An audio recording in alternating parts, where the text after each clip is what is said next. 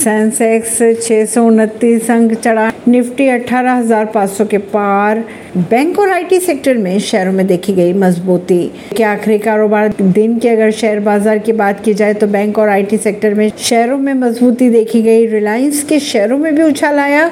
शुक्रवार की अगर बात करें कारोबारी सेशन के दौरान इंडिया 60 में चार प्रतिशत की कमी देखी गई। इसी दौरान अमेरिकी डॉलर के मुकाबले चौदह पैसे मज़बूत हुआ, बयासी दशमलव अट्ठावन पर बंद हुआ।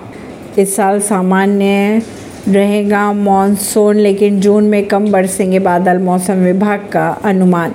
देश में जून से लेकर सितंबर तक मानसून का मौसम रहता है, लेकिन अगर बात करें इस साल की तो औसत से छियानवे प्रतिशत तक बरसात होने की संभावनाएँ बनी हुई है। मौसम विभाग के अगर माने तो अब नीनो प्रभाव के बावजूद 2023 में मानसून सामान्य रहेगा।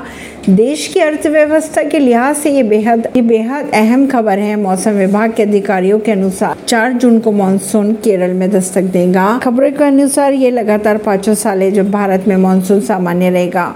देश में जून से लेकर सितंबर तक मानसून की अगर बात की जाए तो छियानवे प्रतिशत तक बरसात होने की संभावनाएँ बनी हुई है। अनुमान ये भी लगाया जा रहा है कि जून में सामान्य से कम रहेगी बारिश।